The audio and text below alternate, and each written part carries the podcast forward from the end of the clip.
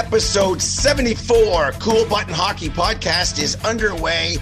What an exciting time of the year it is, Craig. Great job on the OHL final. Memorial Cup around the corner. There's still great hockey being played. And of course, silly season, Stanley Cup final. Let's talk about game one. The right team did win. The right team did win. Takeaways from game one, and let's look ahead to game two. Let's start there, Mr. Button. Okay, so my takeaways from game one uh, for the Tampa Bay Lightning, beginning with it looked eerily similar to Tampa Bay versus Toronto game one. Toronto won five nothing. It looked eerily similar to game one, Tampa Bay versus New York Rangers. Rangers won six two, and the comments post game by the Tampa Bay Lightning's players were eerily similar. Yeah, we got to adjust to their speed. You know, that's something we got to think. Good team, you know, everything that goes with it. No kidding. We, we know they're a good team, and Tampa Bay knows they're up against a good team. But in the course of that game, I thought that Tampa Bay found their footing. And I was, you know, and that's what you got to do uh, because one thing about the Colorado Avalanche, they can steamroll you and, and they can steamroll you. Like it, it's like waves. You know, when you're on the beach and the waves just keep coming and coming and coming, that's the Colorado Avalanche. So that being said, I thought that the Tampa Bay Lightning, but going over to the Colorado side, two things that really stand out for me. Number one, when it was 3 3, they settled into a game. They understood what game they were playing. It wasn't like they were going to keep forcing what got them the 3 1 lead. They said, oh boy, Tampa Bay is playing this. You know, we're we're on the we're we're in our bunkers and and we're going to hold our ground here. And I thought I thought Colorado did a nice job of it. The other thing about Colorado, everybody talks about their speed, and, and it's obvious, but their speed also is so tremendous. Number one in transition, and with their defense. Their defense sometimes are the first option on the breakout. If, if that defenseman is open, that that defenseman goes. That's something that the uh, Tampa Bay Lightning have not had to deal with. They have not had to deal with that type of transition speed with their defensemen sometimes leading the transition. That's something that I that, that I think that the Tampa Bay Lightning are going to really have to adjust to. But you know, uh, bottom line is I, I think we're in for a heck of a series here. And if game one is any indication, the back and forth, the fourth and back. I think it showed it showed those elements that we should expect in a Stanley Cup final with two top-notch teams.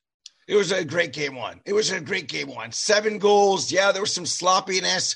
Um, when you get seven goals, you get some goals that you dissect and say, "Oh, it's a bad goal." Well, it was deflected by Bogosian. Well, the first one was a bad goal. Not sure about Kuemper on the uh, Nick Paul goal, but that's just what you do. And to your point about Colorado, not wavering and playing, even though they weren't trailing and they weren't leading, but playing like they were leading 3 3. That's kind of one of our storylines going into the series. Could they grind it? Could they play that style? This ain't Nashville. This ain't Edmonton. Yeah, a little bit of the Blues, maybe, because the Blues have a pedigree to them, but this is different. So that part of it was very encouraging for Jared Bednar. And the other part that we slowly threw, I mean, when you talk about X and Y and Z and Z and so on, like we brought about a lot of things in previewing. But one of the things that we did discuss was the wild card that is Bo Byram, like the wild card. And you just alluded to it. Usually the D to D up to the winger, but when it goes D to the winger curling to the far defenseman who goes, oh, we haven't seen that. There goes Bo. There goes Bo. And he was third in ice time. He had more ice time than Johnson, Johnson, and Manson. And he set up the first goal. And he's a luxury right now. He's a luxury further down the lineup below. You're not down the lineup when you're third in ice time. That's something even the Leafs don't have at that part of the lineup. The Rangers don't have that on the 5 6. Uh, uh, uh, uh. So that is a weapon. That's a wild card. That's a storyline. So that's fun. That's different. That's exciting. How Tampa counters that, how Tampa counters the speed, how Tampa loses and gives up, as you said, five to Toronto, six to the Rays. Like, hello, do they do they not care about game one? Are they doing the alley rope a dope? Go ahead, hit me. It's only game one. Like that's the part that confuses me a little bit. But you know, there'll be a bounce back, I'm sure. There'll be adjustments, I'm sure. It's just interesting that they gave up four, five, and six in three first game losses. So they'll be better. I just find that very interesting. Well, you remember, yeah, like it's so funny. I, I, remember during the Toronto series, oh boy, Vasilevskiy's not the same Vasilevskiy. Okay, well, be careful about going game to game, you know, and understand that Vasilevskiy adjusts as well as anybody in the game as a goaltender. Same thing was said about, oh, the New York Rangers, they've cracked the Vasilevskiy code. The Avalanche better be careful. Like, you know what? The next team that cracks the Vasilevskiy code will be the first one. So you better keep playing because there's a lot of parts that Andre Vasilevskiy understands. So, you know, no, no fuss there. You, you talk about Bowen Byram. And, you know, there's certain players, Steve, you know, you watch teams and you watch players in certain organizations, right? Bowen Byram is is not only an elite player, but he's built for the style that the Colorado Avalanche play. Imagine if he was in a different system and you know, and it was more of a okay, we're like you said, D to D up the ice. Like the way Bowen Byram plays is the way Cale Makar plays, which is the way that Devon Toews plays. We're going after you, and our defense are a big part of it. Michael Dyck, who was Bowen Byram's coach in U15 and in and in junior with the Giants in the Western Hockey League, he uh he you know what he called Bowen Byram? A 200 foot defenseman. A 200 like I'd never heard that that that phrase used for a defenseman, but he's I think he's spot on. And so it's not just that Bowen Byram has these magnificent skills he's also encouraged to play that way. And the way the Avalanche play in transition and we're moving, we're moving. Like they're not a, they're not a train in station waiting for everybody to board. They're saying, "You want to jump on? We're going." and that's what their team does and that's how they play. So, you know, Bowen's a confident player, he's an elite player. He's he's going to be in the conversation in years to come as as one of the top defensemen in the league. I, I don't know with Makar there if he can win the Norris though.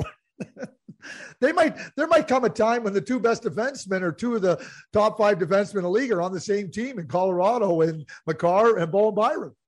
Yeah, I, I don't know eventually when everyone has to get paid what the money situation is. I'll say this much with the embarrassment of riches for Colorado on the blue line, they won't be able to have Makar, Byram, and Samuel Girard together. Like that, that, like that, that might be redundancy if Byram and Girard are the same player and have the money they make. For now, it's fun. It's too bad Girard's hurt.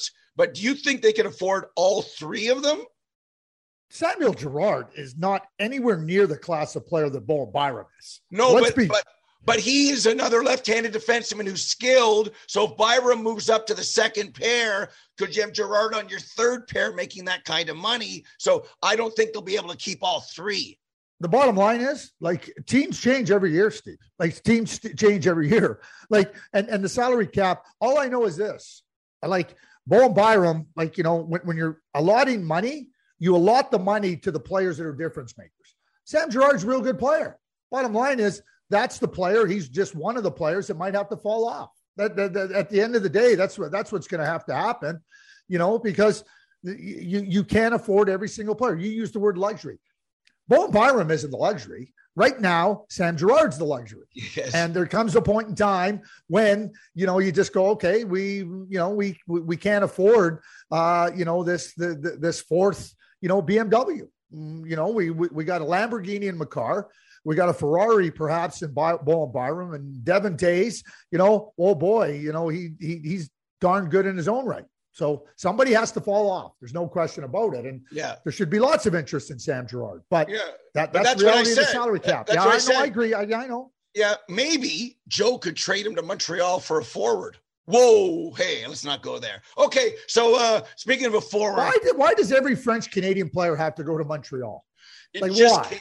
It just came up during the Sergachev stuff. It just it's sitting there as low hanging fruit. Sergachev has a great game, and then Drouin starts trending. That's the, that's the world. I stayed away from it. I, I stayed away I from know, it because it's not fresh news. It's a newspaper that's wrapped in fish from yesteryear. So that fish must be old and stinky. So anyway, um, advantage I'd like to see for Tampa moving forward is Brayden Point on the third line. So I thought he was fine. He's got to get acclimated. You know, when we start slotting and not breaking up the Hagel, Cirelli, and Killorn line, although it'd be nice if Killorn scores, but you know, they're playing great defensively with Ross Colton, with with Nick Paul, and now Brayden Point. That's gotta that's gotta be an advantage, Tampa. Like they have to be able to take advantage of no Kadri yet. So will Point just keep getting better? And do you keep him in the third line slot, or are you forced to say maybe Killorn down, Point up as he gets more comfortable, Craig? I don't know how to play this, but it is a wild. Hey, look, if Byram's a wild card, 30 goals in the last three playoffs, Brayden Point must be a factor for Jon Cooper. Must. You know how to play this. You you do. And uh, what what I would you, you nailed it in my view when you talked about Brayden Point getting acclimated. It's almost five weeks since he played a, a, a playoff game. So getting acclimated is getting up to the intensity, getting up to the pace again. You know, when you're rehabbing an injury, you're trying to get you're trying to get that injury is close to 100% so you can play again. Now, now you got to get your playing up to that level and that intensity. And, and I, I thought Brayden looked fine. I, I, really did. I thought Brayden, I, I, was watching his skating in his stride. I thought he looked fine. But the quickness of the game, how, how, you know, how much time you have, how little time you have and everything, that's where he'll adjust. And here's where I go to you. You know, and you know Jon Cooper and you know yourself. When you look at it all, Jon Cooper is a master at being able to maneuver to, to switch players around. One of the great things about the Tampa Bay Lightning that I don't think it's talked enough about is their individual IQ as players and their collective IQ as a team. They are so smart. They're so understanding of who they're playing with and what each player does. And, and Jon Cooper has the luxury of moving players around. And, you know, so do, do I think Brayden Point will stay in one spot? I mean, not necessarily. John's going to look at it and, and understand, okay, here's what we need a little bit. How can I open up this player? How can I use this player in that spot? That's the, you, you know, when we talk about two coaches playing chess, that's what Bednar and Jon Cooper are doing. They're playing chess out here, high level chess. and when you can move your pieces around the board, and you know what, what's the big thing with chess? You want to be on the attack without leaving yourself vulnerable. Both these coaches know how to do that. Yeah, this is called the Stanley Cup Gambit, right? And there were times that these guys were playing chess against other coaches and teams who play checkers. And that's one of the reasons these clubs have hopped over other teams. And we mm-hmm. saw it late in, I think it was the first period. There was like 10, 12 seconds. Who came out? 86, 91, 21. So right away, John kind of let Brayden know I'm, you know, we're we're moving quickly here. Maybe not too, but we're giving you a shift with the big boys. So how that plays out is really good. And Craig, it had so many storylines. Uh, Obi is panicking about Darcy Kuemper. Marty Biron and I are on the same page where Darcy just has to be a seven, seven and a half, which he probably was in game one. If he's a seven, seven and a half, and Vasilevskiy, who wasn't a nine and a half in game one, but is in the series, will that be good enough? Is this, and as soon as you name a goalie like this, people get angry. Um, Antti Niemi or maybe Corey Crawford. I, I, don't know who we can say in the modern era. Just don't like don't give up a goal from 132 feet, and we'll be fine. Like we will be fine. Is that how good Colorado is? Your level? Because I I'm not worried. I think Kuemper will be fine. Others are not so sure. Where do you land on the Kuemper scale?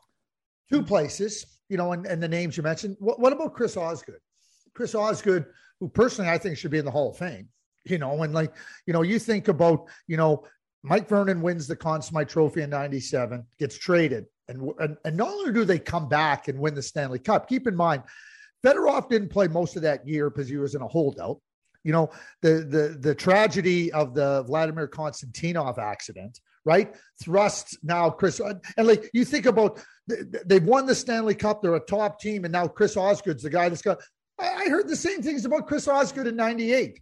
In 2008, I can guarantee you this: if Chris Osgood doesn't get into the net and help them, you know, get through the first round, they're in big trouble. Like the the the, uh, the Detroit Red Wings. So when I look at at Darcy Kuemper, And and listen, I think Chris Osgood had a fantastic. Like what I, I think he's a Hall of Fame goaltender based on based on his what he did overall. So that's where I see Kuemper. Yeah, I mean, like, are, are we going to put Darcy Kuemper in the Patrick Roy, Dominik Hasek category? No, nobody's saying that, and I agree with you. So that's number one. Like Darcy, just go and be Darcy Kuemper. Be the best Darcy Kuemper you can be. But back to what we said earlier. Also, the way Colorado played. They said, hey, we're going to play that. You said it was like they were in a 3 3 lead.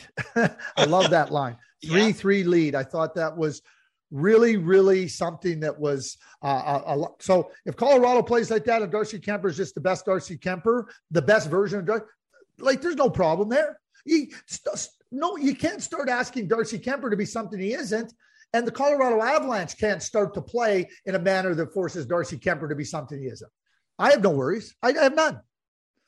Is there any storyline that is open that we've seen so far? Anything about special teams, goaltending, Brayden Point?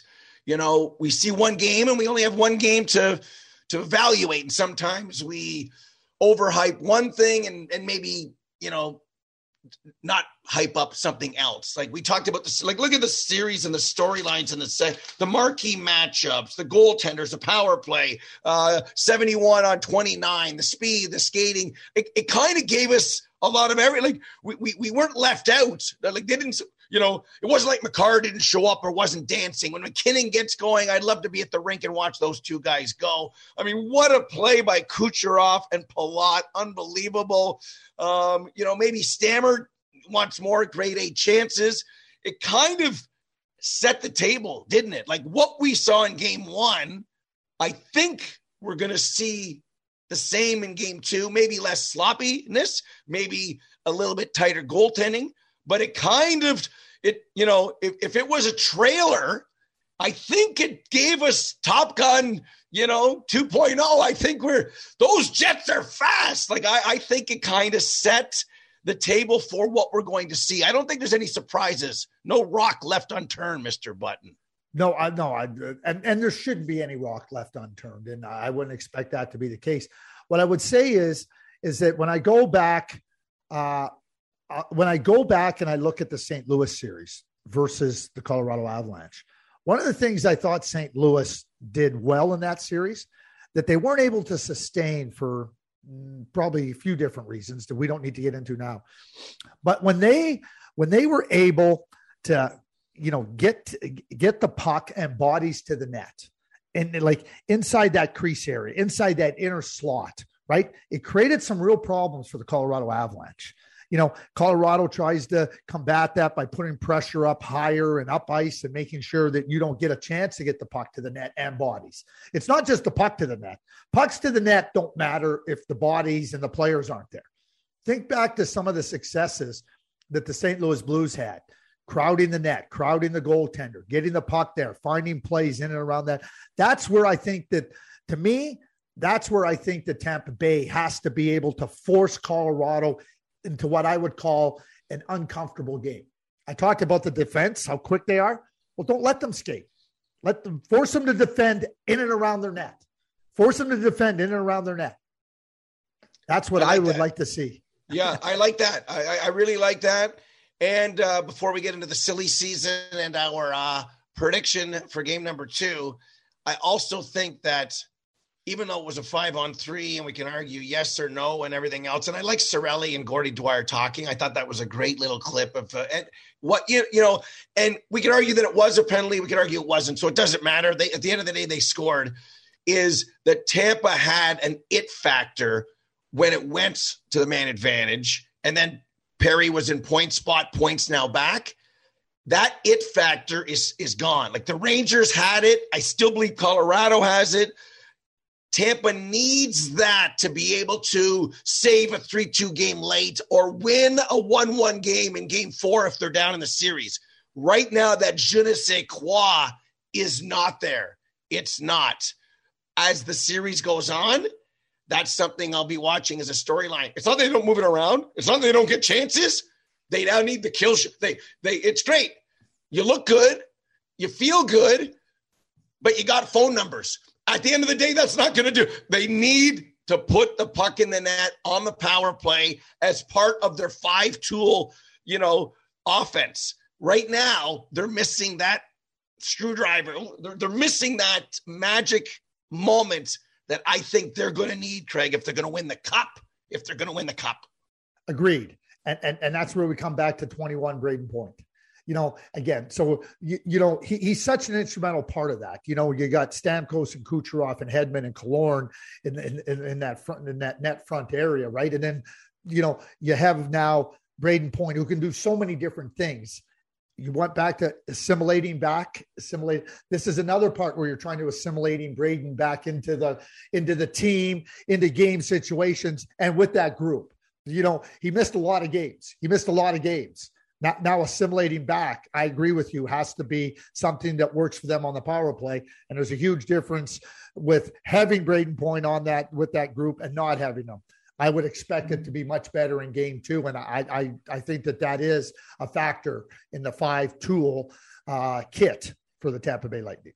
Speaking of game two, time now for KB on Ice, an inside look at the NHL brought to you by our friends at Sports Interaction. Craig Sports Interaction is Canada's sports book, 19 plus. Play responsibly. Game one, Colorado.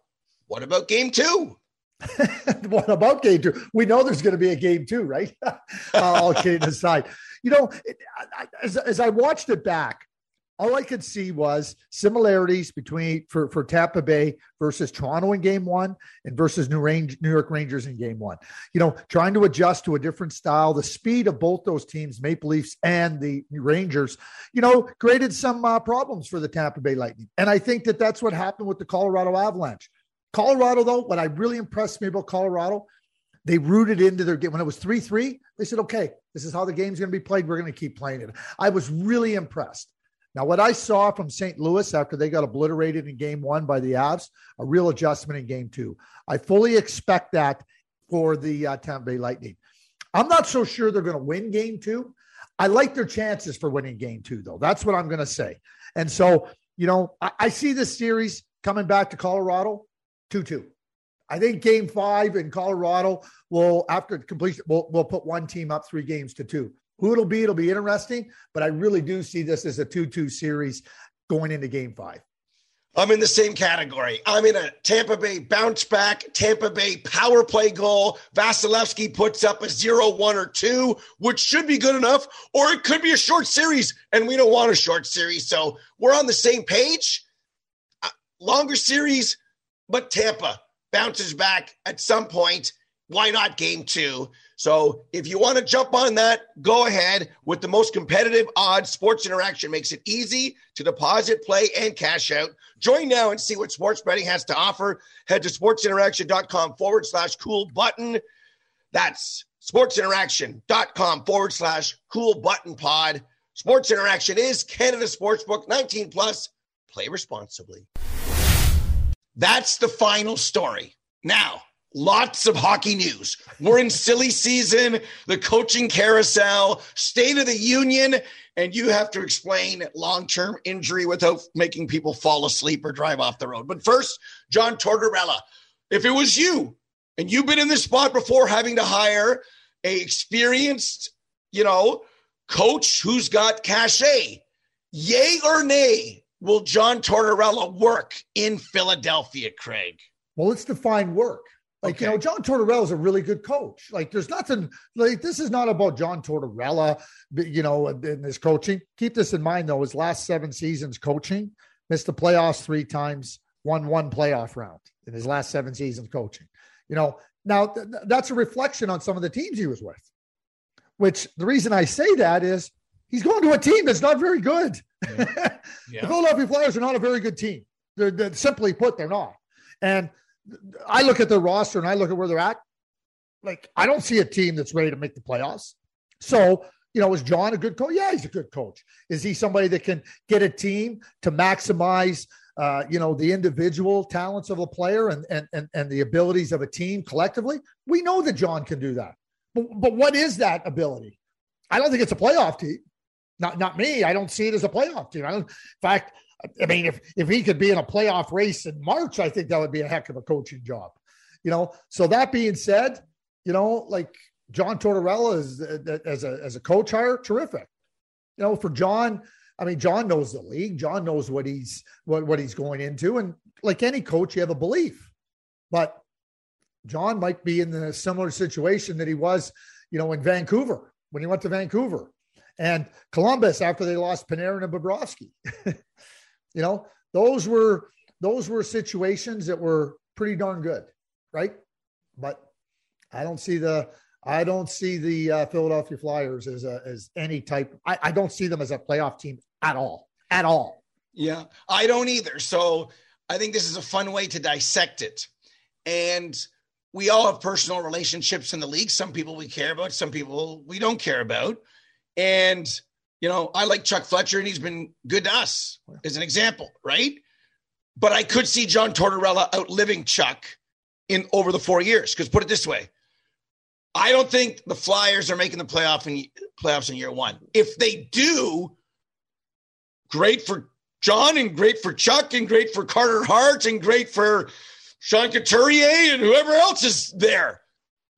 So let's say they miss, but they get better, and then they they're in and around it in year two. If you offer a Flyer fan right now year two, I think they better take it. What if they miss in year two again? Now we go into year three of this four year deal. And John maybe saying, This guy I can't win with, this guy I can win. I think the way this goes is going to be very, very interesting, Mr. Button, because the Flyers aren't building, they're chasing it. To use a gambling analogy, they came to the casino with a thousand dollars. They've been there for a while, and I think they got about 450. They're not leaving, they're not retooling. They're, they're, they're still spending. They're at the blackjack. They're they're they're in. They they're waiting for the better shoe. They're they're they're they're waiting for the the round little ivory ball, and they're putting their money on these guys. I don't know if I'd put my money on these guys. I don't know, and maybe John's in to say, okay, one last chance. Let's give it a shot. I look at that Eastern Conference, even with the Bruins getting worse, even with the Capitals getting worse. Um, I I don't I like you don't have Philadelphia there.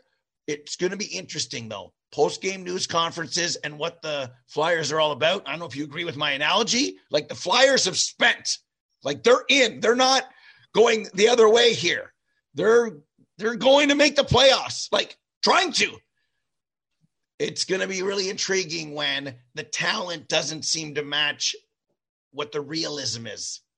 And if they get if they get in this year, Mr. Button, I will take a bite of my Obie Clark's hat. I'll I'll eat part of my hat here this year because that will be something special if they get in the playoffs in 2023. You don't have to eat your hat and like you just tip your cap to them. Don't eat Hit it because okay. no, but here's what I say to people, and, and it's the same thing. Like, okay, stand up and tell me, like, put put your stake in the ground and tell me that you're wrong or I'm wrong, and tell me that the Flyers are a playoff team, and then put your stake in the ground and then tell me why. There's not a problem with that. It's the same thing that happened with the Montreal Canadiens heading into the uh, uh, 2021 Stanley Cup playoffs. There was no indication that that team had any chance to, to win a playoff series. And like I said after, I mean, I, I, I put my stake in the ground, and everybody after the fact all knew, and I was the idiot. And I just said, well, I'm just, I just want to know who said it ahead of time. Who said it and who said it after game four when they oh. scored a total of four goals in four games? Nobody. Nobody. So like, don't eat your hat is what I'm telling you. Steve, did you ever watch Molly's game? Yes, based on a true story. Remember Molly's game? Loved it. So she was running. That's that's based on a true story. She was running that. She went from uh, L.A. over to New York, and she was running that high stakes poker. Right? You remember the guy that she had? She said was the best cold blooded poker player that, that that they had, and and he just did everything by the book. But do you remember when he panicked, and so he'd lost two hundred thousand? 400,000. And so now he's lost 400. Now he's trying to make it up. Now it's 500,000. And then he loses 500. Oh, I'm going to make it up. And now he's trying to, now, now, now he loses 600,000. Your analogy about the Philadelphia Flyers, they don't know where they're at. They don't realize where they're at. They're trying to serve a, a fan base and perception of, oh, we can't be in a rebuild. Oh, we're the Philadelphia Flyers. Philadelphia Flyers haven't been relevant for a whole lot of years. And if you want to be relevant, stop chasing the past Get into the future, recognize where you're at. I don't see them there.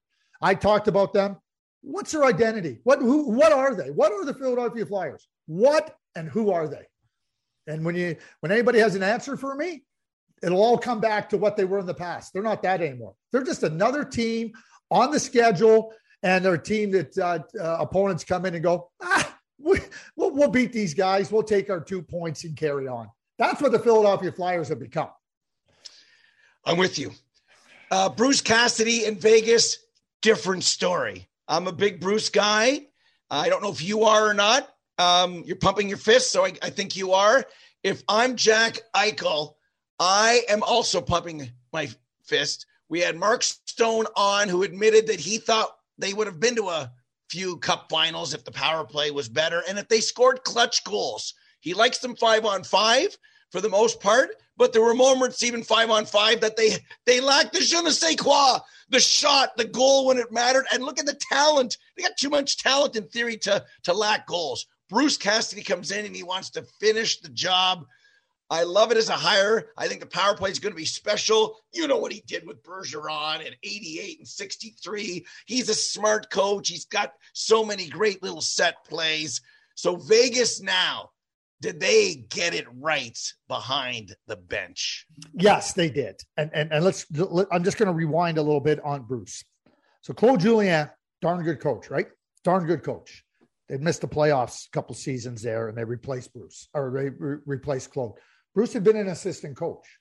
They'd won the Stanley Cup. They played a certain style. You know, when you looked at it, like, you know, they didn't give up much, but they didn't create very much. They didn't create. And what did Bruce do? Bruce went in there, same personnel, same group, and he helped them be better. And you know where he helped them be better? Don't be fooled. Everybody talks about five on five with the Vegas Gold Nuts. When it got to the hard games, they weren't very good five on five. They had the puck. They liked having the puck inner slot shots, slot shots, not very good. Rebound chances, not. They didn't get into the middle of the ice. They didn't attack inside the dots and around that, what, what the guts of the action. When Bruce Cassidy came into Boston, into Boston, he was able to take the same group of players and change the way they focused on creating offense. It became excellent. I think that's exactly the same situation in Vegas. Peter DeBoer is a really good coach. And Mark Stone can talk about the, it's not just the power play. Uh, you know, all, oh, look at how many chances. Tell me how many inner slot shots they had. How many how many slot chances? How many re- they never did. They never got into the heart of the matter. And that's why they didn't go deeper with that talent. And they got pretty deep. I'm not here to knock, you know, to me, Bruce following Claude did a magnificent job. Bruce following Peter. Peter's a good coach, but Bruce is now trying to take it to that next level that Mark Stone talked about. And he's got a talented group, just like he had in Boston just like he had in Boston. And I think Bruce is a great hire. He's a great coach. And I think he, he it, when I said they got it right, this gives the Vegas Gold Knights an opportunity to now start thinking again about the Stanley Cup. Mark was great. He was honest about the bubble helmets. Uh, he's not convinced. He was honest about the dressing room. Like no cliche. It was really good. Um, open and honest about uh, where they're at. And he talked about himself that he's ready. And they're going to treat it as a not a lost season, but learning and the way Tampa did. Tampa missed, turned it back around, and look what's happened to them. So that's great. Craig, how does, without glossing people's eyes over, it makes financial sense, Evgeny Dadonov, for the long term injury relief of Shea Weber so explain why it's good for both teams. And does this mean Price is going to end up on long term IR? Is that one of the reasons Montreal needed to clear that room? How does this work? I can't speak for Montreal. I can't speak for Montreal. And I don't know what's going to happen with Carey. I don't think Carey knows yet. I mean, Kent Hughes has said we don't know. Kent Hughes has said we're going to give Carey a lot. He says, I'm comfortable going through a period of time here to understand where Carey's going to be at. So let's just focus in on the Shea Weber trade. So, number one, long term injury relief is a, is a real significant part of the CBA when it was designed back in. And what it is, when you lose a top player, like, you know, you want to be able to, to, to go out and, and, and, and replace that player. And, you know, when you're trying to replace really good players, there's a cost to it. So LTIR was put in place to help that. Now, obviously, we've seen teams now use it as a mechanism uh, w- with respect to the CBA. Fair game, right? Like the the next the, the next CBA that's perfect in any industry will be the first one. There's no such thing. You know, you, as you start to use it, you start to understand. I, I I'm going to just kind of go off a little bit off to the side here. Do you remember heading into the GM's meetings in 2022 after the trade deadline? All the media blather about, oh, long term injury reserve is going to be a big subject and everything. The GM spent maybe 120 seconds on it. 120 seconds on it. So it's a lesson. Don't don't listen to all the blather because there, there, there, was nothing substantive that was ever spent on LTR. It's part of it. You've heard the commissioner Gary Bettman talk about it as well. So that's what it was done. Now, simply put, for the Vegas Golden Knights, this gives them $7.8 million of more cap space. That's what it does. That's what it does for the because now you can replace Shea Weber. He's on your right. It's the same thing they tried to do in getting Ryan Kesler. Just it's a different player now. So you now, when you have a player at 7.8, that's part of your opening day roster. I'll get into that in a quick second. But now you can now replace that $7.8 million. It might be two players at 3.9, might yeah. be three players at 2.5, right? But now you can replace the, the, those dollars. It doesn't have to just be one player when you're at the cap. And you know, when you when you look at Shea Weber, he's only owed six million dollars over the next four years. So now, so you're investing now. You're you're saying I'm going to spend six million dollars to be able to work my salary cap and my roster in a different way. The challenge, and there's going to be some cap gymnastics that have to be played out here, is the opening night roster, because opening day roster, you have to be cap compliant, and Shea Weber has to be on the opening night roster. And then once that, that's put in and you're cap compliant, then you can put them on LTIR. So there's still going to be some a little bit of cap gymnastics and a little bit of maneuvering that the Vegas Golden Knights are going to have to do at the beginning of next season and the beginning of the following season. So if you add the 7.8 and getting rid of Dadonov, they in theory got 12.8. No, they got no, no, you don't get 12.8. You, the 7.8, you know, it, it, it, just gives you room above, like, uh, because you have to use the 7.8, it, you have to be over the salary cap if you want to use the full amount. You have to be at the salary cap. But they traded Dadonov, so they got rid of 5 million from him. I, I know, but you, you, they also didn't have Mark Stone and, and look at all the other players. Just go look at their salary cap. Okay. okay? So Dadonov becomes one part of it.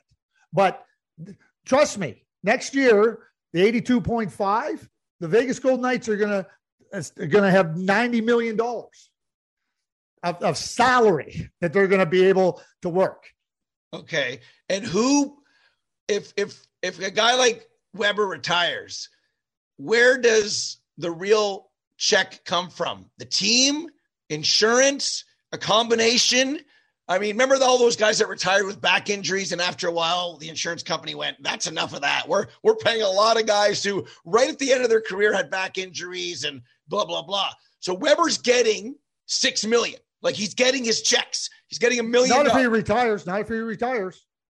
If you retire, you don't get paid. Marian Hossa never retired. He waited till the contract ran out. Oh, so it's how you creatively step away.